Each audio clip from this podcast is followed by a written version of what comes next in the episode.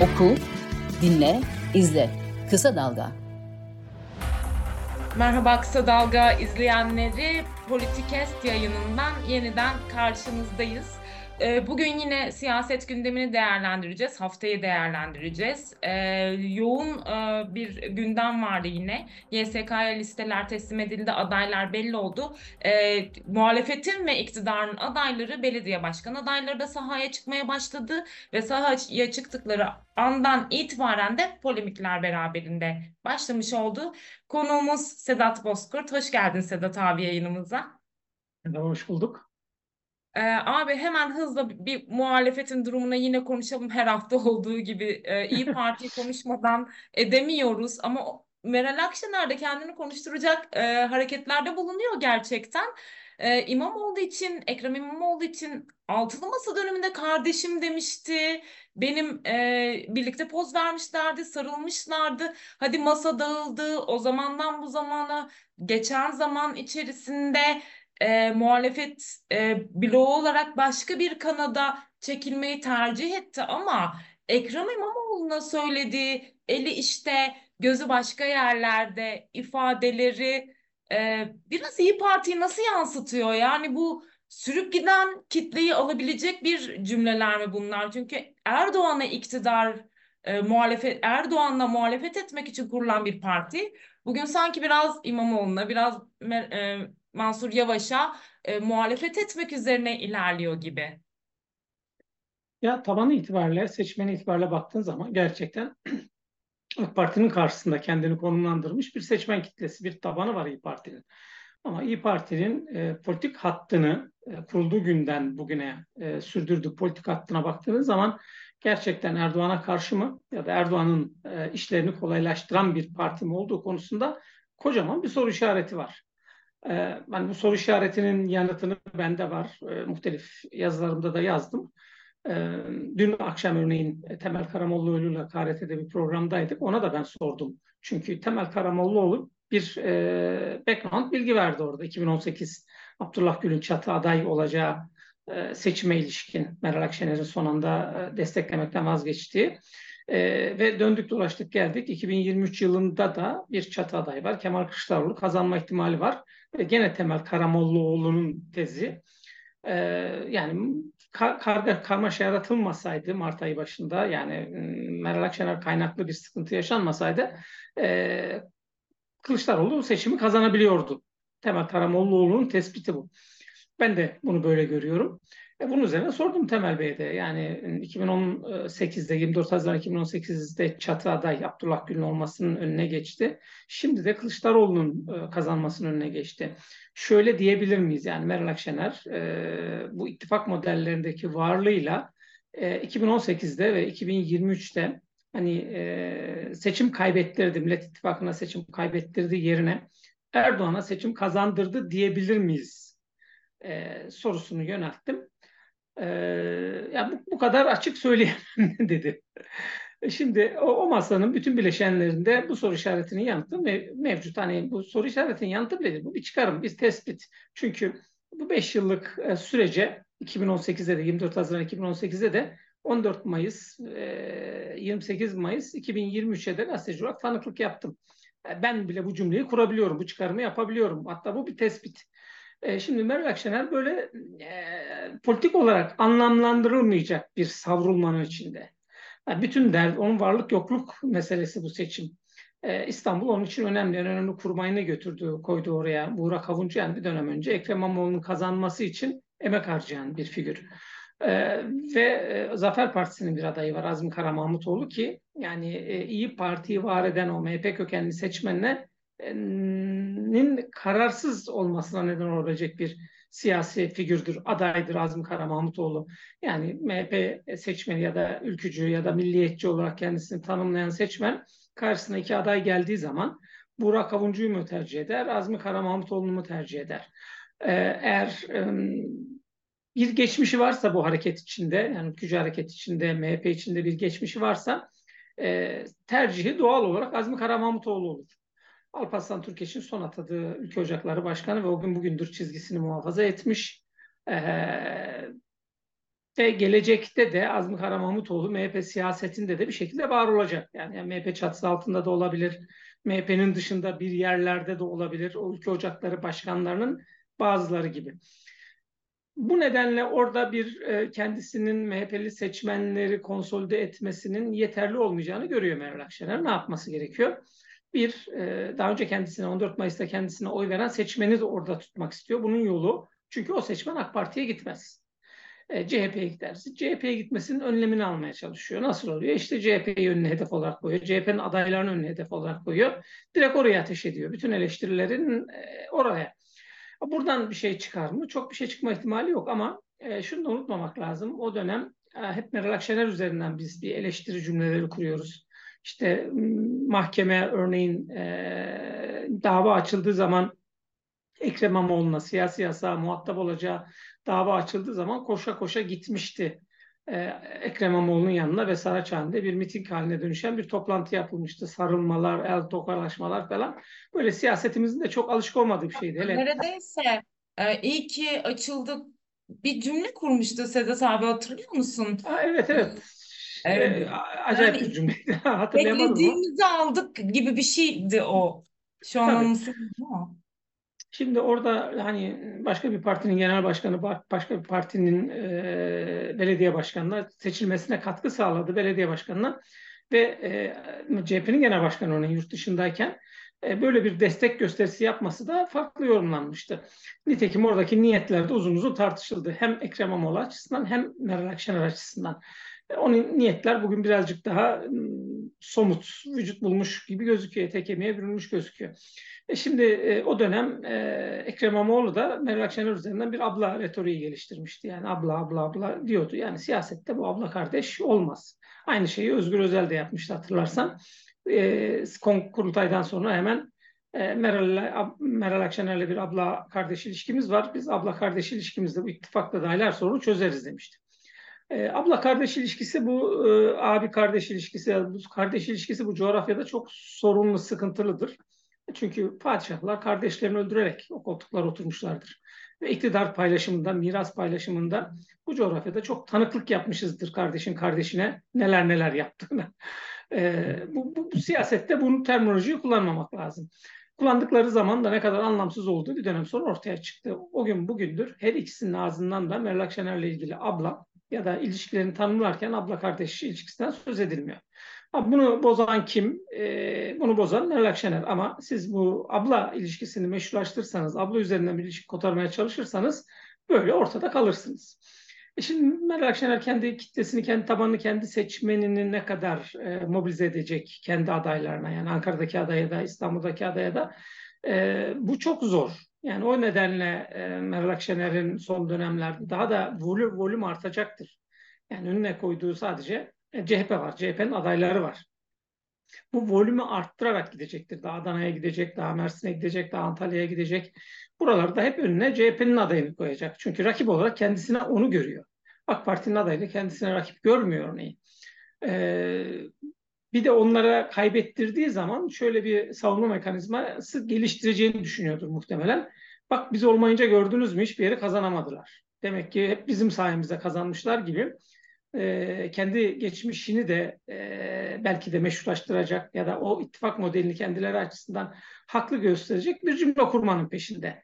E, bu, bu siyasette bir iş yapar mı? Yani derdinizi anlatırsınız çevrenizdeki insanlar ama bunun İyi Parti'yi bir Nisan'dan sonra kurtarmaya yeteceğini düşünmüyorum ben.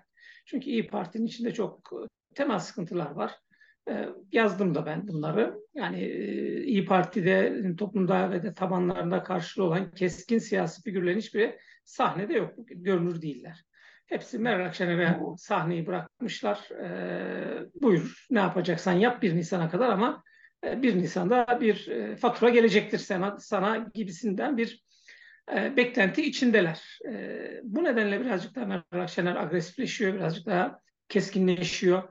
E, hani hangi politik bir beklentiyle e, bunu yaptığını çözmek e, gerçekten çok mümkün gözükmüyor.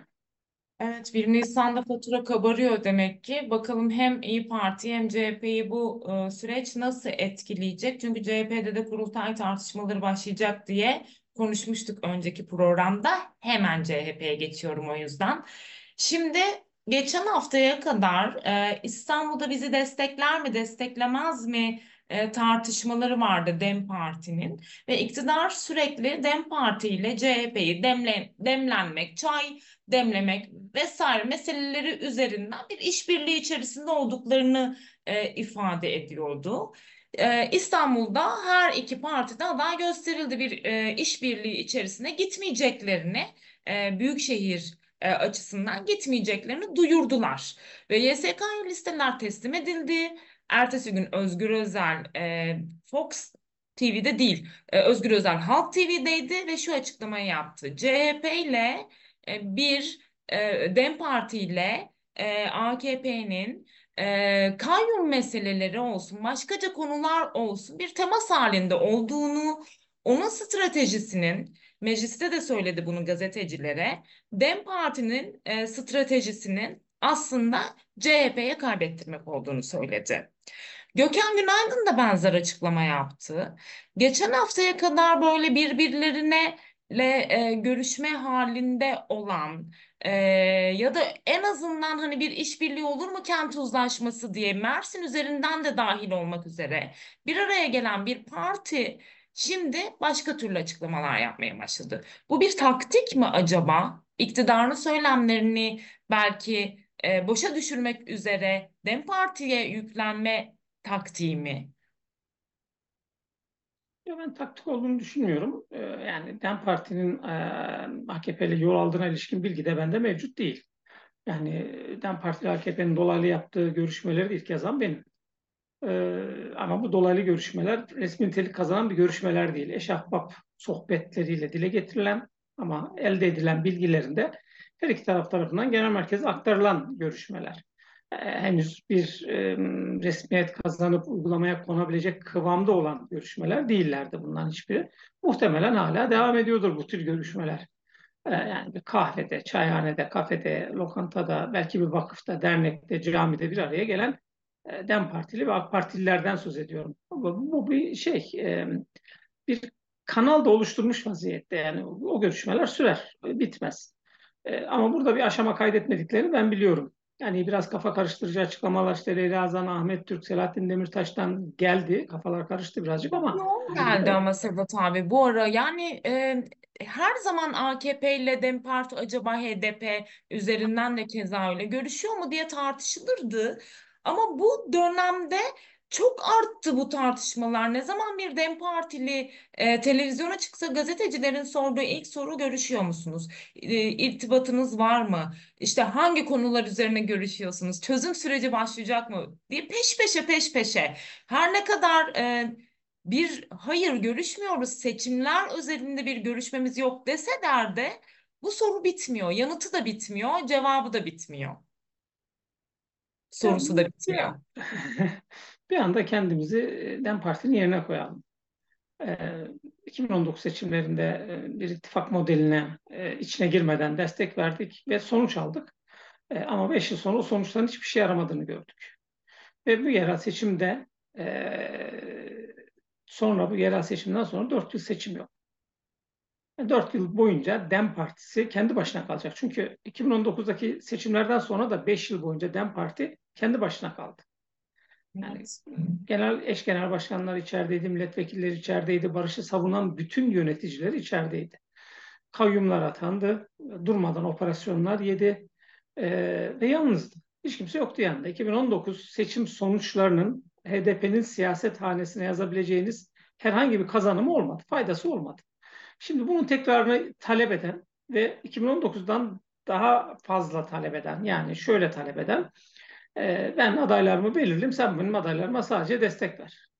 Nedeni yok. Niyesi yok. Karşılığında bir şey istiyor musunuz sorusu da yok. E, böyle bir siyaset yok. Ya bu şu demektir. Dem Parti'ye dükkanı kapat gel bizim partiye katıl. E, Dem Parti de bir parti sonuç itibariyle kendi faydasını geleceğini düşünmek zorunda. 8.5'a düşmüş bir oyu yani bir seçim sonrasında baraj riskiyle karşı karşıya kalma ihtimali olan bir partiden söz ediyoruz. Çünkü genel başkan bulmakta bile sıkıntı çeken bir partiden söz ediyoruz.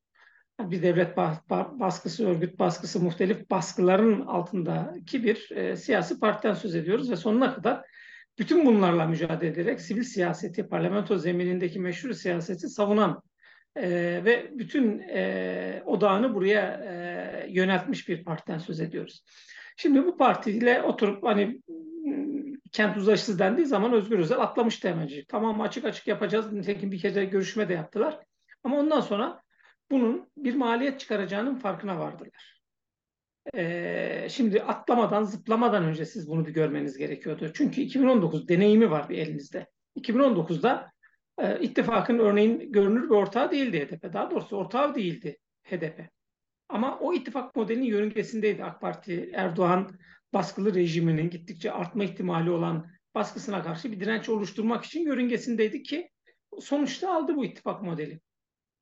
Ama bunun karşılığında ne oldu? Hiçbir şey olmadı. İşte e, ötekileştirilen, e, masanın altına üstüne sağında solunda tarif edilen bir e, HDP siyaseti vardı. E, daha sonra kapatma davası nedeniyle Yeşil Sol oldu. Öyle seçime girdi. Ondan sonra da dem haline dönüştü. E şimdi bunların kapısı o dönemler hiç çalınmadı. Tam tersi bir öcü, cüzdanlı muamelesi de yapıldı. Şimdi burada bir görüşme yapıldıktan sonra e, örneğin e, İzmir'de bir e, dayatamaz tabii aday ama e, olursa e, destekleriz dediği bir ismi e, dile getirdi. Antalya'da olmaması gereken bir ismi dile getirdi. Ama bütün bunlara rağmen siz e, bunların bu önerilerini daha doğrusu tavsiyelerini e, dikkate almadınız. Kendi kafanıza göre adayları belirleyip atadınız. E, ondan sonra da diyorsunuz ki DEM bize seçim kaybettirecek. E, ya bu kuşlar altında DEM size niye seçim kazandırsın? Daha önce kazandırdı. Ne oldu? Ne geçti eline? Yani e, DEM Parti'yi burada suçlamak en kolayı, en basiti. E, bundan dolayı yani size destek olmadı diye hemen AK Parti ile e, işbirliği yapıyor. İşte kayyumlar konusunda anlaştılar bu da bir eleştiri değildir. Sonunda siyaset yapıyor. Belediye başkanlarını korumak için belediye baş seçilmiş belediye başkanlarının yerine kayyumlar atanmasın diye ittifakla işbirliği de yapabilir. Siyaset. Yani Ayrıca siz de yapıyorsunuz işte. e, normal şartlarda zaten iktidar temsilcileriyle görüşme yapmak gerekmez mi? Yani e, sürekli her seçildiğinde kayyum atanan bir belediye varken seçim öncesinde kayyuma atamayın görüşmesi yapmak herhalde bir partinin doğal hakkı gibi de duruyor bir taraftan. Burada zaten kayyumun atanmasının hukuki ve demokratik bir temeli yok. Durmadan bunlara muhatap oluyorsunuz ama burada derdinizi bile anlatamıyorsunuz. Yani muhalefeti anlatamıyorsunuz. Bırakın iktidarı. Yani iktidar için ne olacak? İstanbul'a bile atayabilir kayyum. Ne engel buna? yani 15 Nisan'da, 20 Nisan'da, 30 Nisan'da 31 Mart 2019 seçimlerinden bir gün sonra Süleyman Soylu söylemedi mi? E, körün istediği bir göz Allah verdi, iki göz. E, Cumhurbaşkanımız talimat verdi, kayyumata ben hemen ertesi gün hepsini atadım. E, demedim ya, idari e, kararla bir de yani bir mahkeme kararıyla bile yani seçilmiş insanları e, bu kadar e, rahat hareket eden, bu kadar e, hukuk dışına, demokrasi dışına çıkma eğilimi olan bir devlet organizasyonu var karşınızda. Şimdi buna karşı da önlem almak ister. Dem niye almasın? Sonuç itibariyle kazandığı belediye başkanları yani bir emek harcayarak e, kendi seçmeninden aldığı oylarla oluşturduğu bir belediye başkanlığı var orada. İktidarla e, anlaşırsa bu belediye başkanlarını muhafaza edebilecek. Seninle anlaşırsa ne olacak? Sen evet. bunun istemediği adayları belediye başkanı koyacaksın. Bunlar sayesinde seçileceksin. Ondan sonra e, bunların yüzüne bakmayacaksın. Yani burada dem eleştirilebilir mi? Eleştirilebilir ama e, en son eleştirilebilir. Yani ondan önce eleştirilecek e, pek çok yer var. Bir bu hani ittifak sürecini de bu süreci de aday belirleme sürecinde çok kötü götüren, kötü bir genel, genel başkanlık, kötü bir yönetim modeli ortaya koyan CHP yönetimidir. Yani burada e, demle bir ittifak yapılacaksa hangi yerlerde nasıl yapılacağını ilk baştan aynı bu Meral Akşener ile abla kardeş ilişkimiz var biz ittifakı çözeriz gibi demle de ittifakı çözeriz deyip hemen açık açık görüşeceğiz, her şey şeffaf olacak deyip kapısını çalıp görüştüğünüz zaman iki ittifak modelinde başaramazsınız. E, iki ittifak modelinde de çuvalladınız. Bir de yönettiğiniz ülke, ülkenin konjonktüründe baktığınız zaman deneme yanılma yöntemiyle yol alacak bir ülke değil burası. O partide deneme yanılma partisi değil. E, deneye deneye deneye deneye gidiyorsunuz. Nitekim e, belediye başkan adayları açıklandı. hep dar bir çevre. Şimdi belediye meclis üyeleri açıklandı. Ee, iktidarı akrab, akraba kayırmacılığı nedeniyle eleştiriyorsunuz. Tamamı akrabalardan oluşuyor. Tamamı belediye meclis üyelerinin tamamı eş, ahbap, dosttan oluşuyor. E şimdi siz bu tercihleri ortaya koyduğunuz zaman zaten e, yani ittifakınızı bırakınız kendi partinizin seçmen kitlesini muhafaza etmekte bile zorlanırsınız. Yani kendi seçmeniniz bile size oy verecek. Örneğin Hatay, Hatay'daki belediye başkanını beğenmediniz. Alternatif aradınız. E şimdi sizin beğenmediğiniz e, adaya sizin seçmeniniz niye oy versin? Sizin beğenmediğiniz, hadi e, namus belasına e, kendi seçmeninizin oy vereceği beğenmediğiniz adaya DEM seçmeni ya da İyi Parti seçmeni ya da başka bir partinin seçmeni niye oy versin? Yani Peki, orada o çok anlamsız bir e, tablo var yani.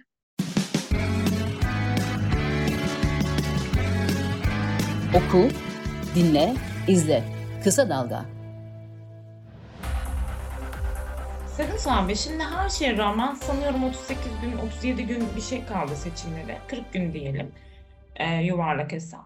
Şimdi bir Erdoğan karşıtlığı var ki yani hani burada değişen bir şey yok. E, tamam çok parçalı bir muhalefet de var. Ama sonuçta hala muhalefetin en kalabalık ve seçmen sayısı açısından en yüksek kitlesi CHP'ye ait. E, Hatay'da bir kriz yaşadılar, İzmir'de yaşadılar. E, Antalya istenmeyen, yani pek çok kesim tarafından istenmeyen bir aday oldu vesaire. Ama buralarda yani 40 gün e, yine de belirleyici ve önemli bir zaman dilimi değil mi? Yine kitlesini konsolide edebilmek için Erdoğan karşıtlığı üzerinden e, belki harekete ge- geçebilmek için çünkü muhalefet seçmeni de aynı zamanda tıpkı e, AKP seçmeni gibi kemik bir e, seçmen yani öfkeli Erdoğan iktidarına öfkeli ve iktidarı istemeyen bir seçmen.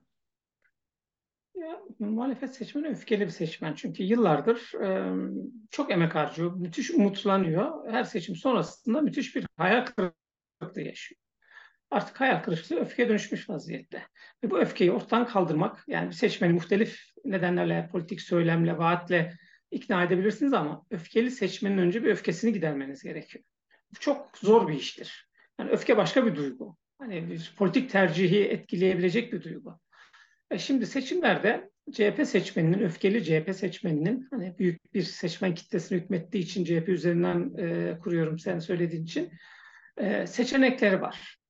Zafer Partisi var, İyi Parti var, TİP var, DEM var. Yani hiçbiri CHP'nin adayına gidip oy vermek zorunda değil. Daha önce bu seçenekler yoktu İstanbul ölçeğinde de, e, İzmir'de de. Değil ee, fakat e, yine de şey yok mu? Mesela e, örnek üzerinden vereceğim. Yani Zafer Partisi'nin adayının bazı yerlerde kazanma ihtimali söz konusu değil. Ya da İstanbul özelinde baktığımızda bu seçimi ya Murat Kurum kazanacak ya da Ekrem İmamoğlu kazanacak. Yani bir üçüncü aday Dem Parti'nin de adayı güçlü. Fakat bir üçüncü adayın kazanma ihtimali neredeyse yok. Şimdi haliyle e, Murat Kurum endişesi, iktidar endişesi, Erdoğan endişesinden kaynaklı yine bazı seçmen e, İmamoğlu'na gitmez mi? Şimdi Bu... dem seçmenin tam söylediğin doğru. Dem seçmenin psikolojisini bir anlamaya çalışalım. E, kendisine ait hissetmediği bir partinin adayına oy verdi ve kazandırdı onu. Aradan beş yıl geçti, hiçbir şey değişmedi hayatında. Evet. Hiçbir şey değişmeyeceğini bile bile gene aynı oy tercihinde bulunur mu dem seçmeni? CHP seçmeni de aynısı. Yani CHP seçmeni de verdi bir dönem önce. Aradan beş yıl geçti. E, ve CHP'nin daha iyi bir yere gitmediğini gördü. Çünkü muhalefet seçmenini memnun etmek çok zordur. Bilinçli bir seçmen kitlesinden söz ediyoruz. Yani AK Parti gibi değil, MHP gibi de değil. Yani MHP genel başkan kim olursa olsun üçler gördüğü zaman mührü basıyor. AK Parti'nin adayı kim olursa olsun Erdoğan değişmesin diyor. Erdoğan dedi ki oy verin diyor. Gidiyor veriyor. Bu, bunlar bunların ikisinin toplamının limiti yüzde kırk. Yani ondan 20'den söz etmiyoruz. Yani ne olursa olsun bu iki liderin peşinden gidecek ya da iki tane partinin peşinden gidecek seçmen kitlesinden söz ediyoruz. Oranından söz ediyoruz. Ama muhalefet öyle değil. Yani e, CHP'nin seçmeni hiç öyle değil. Şimdi CHP'nin seçmeni işte sokakta gördüğün zaman hepsi rahatsız. Aday belirleme yönteminden rahatsız, adaylar isimlerinden rahatsız. Yeni parti yönetiminin tavrından yani bir ana muhalefet partisinin tek ana gündem maddesi 15 gün boyunca Hatay Büyükşehir Belediye Başkanı olur mu? Bu memlekette ana muhalefet partisinin gündeme taşıyacağı, itiraz edeceği, muhalefet edeceği hiç mi bir şey yok? Kapanıyorlar. İşte eşahbap dostu belediye meclis üyesi yapalım. Kapanıyorlar. Kontenjandan benim istediğim insanları belediye başkanı yapalım ki onlar delege üretsinler. Kurultayda ben şey olsun bu. Ben bunu bir yazımda, geçen haftaki yazımda Baykal döngüsü olarak e, tarif etmiştim. Çünkü Baykal böyle yönetiyordu partiyi. Küçük olsun ama benim olsun. Bütün delegeleri ben oluşturayım, bütün delegeleri ben ayarlayayım, Kurultay'a gelsinler. Ben ne yaparsam yapayım, bana oy versinler. E, CHP 8.7'ye kadar düştü oy. Baraj altında kaldı ve değişim iddiasıyla yaptığı bir kurultaydan bir yıl sonra. Şimdi aynı döngüye girmiş vaziyette CHP ve CHP'nin seçmeni bunu görür. Ee, hani alternatif e, Zafer Partisi'ne, İyi Parti'ye, TİP'e, DEM'e oy verecek olan CHP seçmeni o adaylar oy kazanacağı için oy vermeyecekler ki. Burası kendisine çeki düzen versin diye verecek. Yani şimdi belediye başkanlarını kazandığı zaman siz onun üzerine bir siyaset inşa edebildiniz mi edemediniz. Bakın 94 yılında Milli Görüş, o zamanki Refah Partisi e, belediyeleri kazandı. 89'da SHP kazanmıştı. Onun üstüne bir siyaset inşa edemediği için 91'de cortladı. Cortladı özellikle kullanıyorum. Oyu %7 düştü. E, 94'te Refah Partisi Milli Görüş Hareketi belediyelerin büyük çoğunluğunu kazandı. Onun üzerine bir inşa, siyaset inşa etti. 96'da iktidar oldu. Hani iktidar oldu dedim de %21, %22 ile büyük iktidarın büyük ortağı oldu. Ve o belediyeler, o belediyeler aracılığıyla bugün AK Parti halen iktidarını sürdürüyor. O belediyelerin bugün, üstünde inşa ettiği siyaset de bugün halen e, iktidarını sürdürüyor ve e, işte 25 yıl devam eden belediyeleri var. Evet. Siz, siz 4-5 yıl tutamıyorsunuz belediyelerinizi. Niye? Çünkü 2019'da insanlar politik bir tavırla oy verdiler. Biraz önce söylediğim gibi e, AK Parti MHP e, bloğunun artan baskısına bir direnç oluşturmak için. Hatta onu geriletmek için. Nitekim 14 Mayıs'a kadar bunda da aşama kaydedildi. Ama ondan sonra yapamadınız bunu. Şimdi dağılmış, birbirine girmiş bir muhalefet var. Ve muhalefetin bu hali de umutsuzluk yaratıyor seçmende. O nedenle motive olup bu seçmenin gidip CHP'nin adayına her türlü koşulda oy veririm, bilmem kimin adayına her türlü koşulda oy veririm beklentisine giriyorlarsa bu siyasetçilerin tamamı yanılıyorlar. Yanıldıklarını nitekim 1 Nisan'da konuşacağız. Zaten e, Özgür Özel yine Hatay üzerinden söylediğinde e, Lütfü Savaş'ın kesin kazanacağını fakat işte e, ama tepki göstermek için işte AK Parti'nin adayına oy verirlerse elbette ya da başka partilere diyerek Gökhan Zan'ı kastetti. Verirlerse elbette kazanamayabilir gibi. Hani bir Erdoğan karşıtı üzerinden tartışma yaratıyor. Sen, Aynı zamanda da 94 seçimleri de yine e, sanıyorum e, sıkça hatırlatılan seçimlerden biri. Çünkü CHP açısından benzer tartışmalar yapılıyor. İzmir için duvarda, gazete duvarda bir haber vardı. Kaybetmeye en yakın dönem diye İzmir'e. Ya tabii ben işte burada da konuşmuşumdur muhtemelen yazdığım çizimde teorik olarak mümkün İzmir'in kaybedilmesi. Ama siz genel başkansınız ya yani başka birine tepki için oy verirlerse tabii ki kaybeder. E bunu önleyeceksin zaten. Bunu önleyecek bir aday çıkaracaksın ortaya. Çıkardığınız adayı e, boks çuvalı gibi durmadan yumrukladınız yumrukladınız şimdi götürüyorsunuz seçmen önüne koyuyorsunuz. Bana oy, buna oy ver diyorsunuz. Olacak iş değil. Yani ne kadar kötü yönetildiğinin ya bu, bu burada, burada şey değil yani CHP bir e, genel başkanlık stajının yapılacağı kurum değil. E, burada onu görüyoruz. E, aynı şekilde Ekrem İmamoğlu'nun müdahaleleri bakın hiç ortalıkta gözükmüyor. Ama biliyoruz pek çok belediye başkanlığında direkt müdahalesi var. Yani parti meclisi sabah 5'e kadar toplantı yapıyor. İstanbul adaylarının tamamı belirlenmiş bile değil. Hani üzerinde konuşulmuş ama imza ile resmiyet kazanmamış. Ama o sabah yani 5'te biten parti meclisinin sabahın 10'unda Ekrem İmamoğlu yanında genel başkan olmadan İstanbul adaylarını tanıtıyor. E, evet. Neye güvenerek tanıtıyorsunuz? Daha meclisinde bu resmi bir karar haline gelmemiş bile. Yani böyle bir parti olmaz. Söyleyeyim yani en, en son özet cümle kurayım şunu. Yani böyle bir parti olmaz, böyle bir siyaset olmaz. Böyle belirlenmiş adaylara oy vermeyen seçmene de hiç kimse kızamaz. Aslında muhalefetin bu dönem ıı, ilke ve e, hani çürümüş siyaset diye konuşulan şeyin örneğini herhalde bu seçimlerde yaşıyoruz. Gerçekten hiçbir dönem böyle bir dönem ya gibi. Siz siyasi parti siz siyasi partisiniz. Siz siyasi partisiniz. Bir hat koyarsınız önünüze. Dersiniz ki ben kamucu bir belediye belediyecilik yapacağım. Şunlar vatandaşın haklarıdır. Onlara hizmet olarak vereceğim ama öncelikli olarak politik bir hat oluşturacağım. Bir direnç hattı oluşturacağım falan. Ve bunu 5 yıllık geçmiş e, yerel yönetimler üzerinden de yerel yönetimler pratiği üzerinden de anlatırsınız. Bunların hiçbiri yok. Hiçbiri evet. yok. Yani Çankaya'ya ben kontenjanımdan avukatımı atıyorum diyor.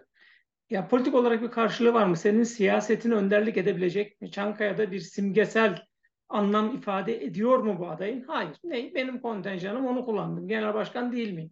Yaptım oldu. Yani Erdoğan da böyle yönetiyor memleketi. Çankaya kale diye de düşünülüyor tabii burada aynı zamanda. Pek yani çok ya, pek zaten çok, pek çok. Kaybetme ihtimali yok. Şimdi ben bir değerlendirmeni daha almak istiyorum Sedat abi. O yüzden bu muhalefet meselesini biraz artık kapatmak e, durumundayım. E, Tansu Çiller sahneye yeniden e, girdi ve Murat Kurum'u destekleyeceğini söyledi. 90'lardan beri Tansu Çiller isminden bir türlü kurtulamadık. İzleyenlerimize de e, genç izleyenlerimize de birazcık anımsatalım. Tansu Çiller'e yanıt verdi gerçi e, Ekrem İmamoğlu senin döneminde de şöyleydi böyleydi diye biraz ekonomik e, meseleler üzerinden e, açılım yaptı. Ama aynı zamanda da e, arazi ne Murat Kurum çünkü e, senin arazine imar affı verdi. Dolayısıyla tabii ki kimi destekleyeceğin belli dedi. E, hem bu açıklamayı Tansu Çiller'in yeniden sahneye e, girişini söyleyeceğim. Hem de izleyenlerimize Tansu Çiller'i biraz anlatır mısın genç izleyenlerimize? Kısa. Zamanımız çünkü az kaldı. Bir şöyle bir kötülük yaptı Türk siyasetine. Bir kadınların önünü kesti. İki e, ekonomi profesörlerinin, akademisyenlerin önünü kesti. Kötü örnek olarak. Gerçekten kötü bir örnekti. İlk kez bir kadın başbakandı ve bunun hakkını veremedi. E, ekonomi profesörüyüm dedi. Şimdi Erdoğan gibi o da ekonomistim diyor. E, Türk ekonomisinin e, en dibi bulduğu dönem Tansu Çiller'in dönemidir. 4 Nisan'da resmen ülke ekonomisi bitti. Yani devleti batırdı ama bugün baktığınız zaman devlet kendisinde 10 tane araba tahsis etmiş vaziyette 30 tane korumayla geziyor. Yani halen bugün devlete maliyeti var. 5 kuruşluk katkısı yok ama devlete maliyeti devam ediyor. Tansu kötü bir örnekti. Kötü bir siyasi örnekti. Nitekim e, kökü de olan Demokrat Parti'den geleneği olan bir partinin de e, kapanmasına, bitmesine neden oldu. Genel başkanlığıyla birlikte, başbakanlığıyla birlikte. Yani normal koşullarda başka bir ülkede olsa e, sokaklara çıkamaz. Yani devlet koruma falan vermez Tansu Çiller'e. Bakın Merkel diye bir figür var. 17 yıl yönetti Almanya'yı. Gayri safi milli hasıla iki kata çıkardı. Pandemi döneminde hiçbir vatandaşını mağdur etmedi. AB'yi muhafaza etti. İngiltere ayrıldığı zaman kalan kısmını kontrol etti, muhafaza etti. Onlara bir güvence verdi. E, çantasını aldı gitti. Ve bugün sakin bir hayat yaşıyor. Hiç ortalıkta değil. E, oysa ki ortalığa çıkabilir, çok rahat ıı, popülerliğini, geçmiş döneminde yaptığı başarıları bir zemin olarak e, kullanabilir, e, ön alabilir, ilgi de görür. Bunları yapmıyor. Bu bir hazım meselesi. Ama Tansu Çiller onun tam tersi. Yani Merkel'in tam tersi ama bir türlü gündemden düşmüyor. Yani no, normalde e, haber değeri bile olmaması lazım. Yani Murat Kuram'a destek verdiği zaman çünkü Murat Kurum'un e, temsil ettiği siyasi gelenek Tansu Çiller'le hani kısa dönem bir iktidar var ama ondan sonra tamamen kopmuş vaziyettedir. E, istemem senin desteğini falan demesi lazım. Oysa boy boy fotoğraf çektiriyorlar. Hani Mehmet Ağar'da olduğu gibi. Ee, yeniden Mehmet Ağar da e, Arda'yla futbolcu Arda'yla artık futbolcu değil sanıyorum ama e, fotoğrafı e, çıktı ortaya. Onu nasıl değerlendireceksin? Tansu Çiller deyince onu konuşmadan edemedim Mehmet Ağar'ı. Ya Mehmet Ağar'ın temsil ettiği devlet bugünkü devlet zaten. Yani Mehmet Ağar, e, çünkü Mehmet Ağar'ın oğlu bir dönem milletvekili de AK Parti'den. Elazığ milletvekili yaptı. Oğlu kontenjanı. Mehmet Ağar'ın oğlu olmanın dışında bir vasfı yoktu ki. Şimdi Çiller'in çocuklarını da görebiliriz milletvekili olarak AK Parti'de. Evet, ee, ihtiyaçlar var mı yok mu bilmiyorum ama şimdi e, AK Parti'nin AK Parti'nin demokrasi, AB üyeliği falan çıktığı yolda Erdoğan demek ki kafasındaki model Mehmet Ağar'ın, Tansu Çiller'in e, devlet pratiğiymiş. Yani kafasındaki devlet Mehmet Ağar'ın çünkü Mehmet Ağar biliyorsun susuzluktan susuzlukta ortaya açıl, saçılan o kadar e, karanlık meselelerden ceza alan tek kişiydi. Evet. Ve o onu bozdu. Yani Yargıtay onu bozdu. Şimdi oradan beraat aldı galiba en son davada. Yani bir e, sadece Mehmet Ağar'ı değil biraz önce söyledim ya Mehmet Ağar'ın yaptıklarını da o devletin o devleti de aklayan, e, temize çıkaran bir e, iktidar var bugün. E, o yüzden şaşırtıcı değil. Yani daha oraya birkaç kişi daha eklenebilir. Evet, Tansu Çiller ağırlar yeniden devreye girmiş gibi duruyor. Sen de dedin ya belki de milletvekili olur oğlu diye e, Tansu Çiller'in çocukları diye. Yani evinin önünde askerlik yapmak gibi zor da bir e, görev vardı hatırlıyorsan Tansu Çiller'in e, oğlunun. Çok teşekkür ederim yayınımıza katkıların için. Bence iyi bir değerlendirme yaptık hafta değerlendirmesi. E, ağzına sağlık Sedat abi. Yeniden görüşürüz haftaya diyorum Sağ ben. olasın. Görüşürüz. Hoşçakal. Sevgili izleyenler bizden bugünlük bu kadar. Politikest'ten yeniden karşınızda olacağız. Hoşça kalın.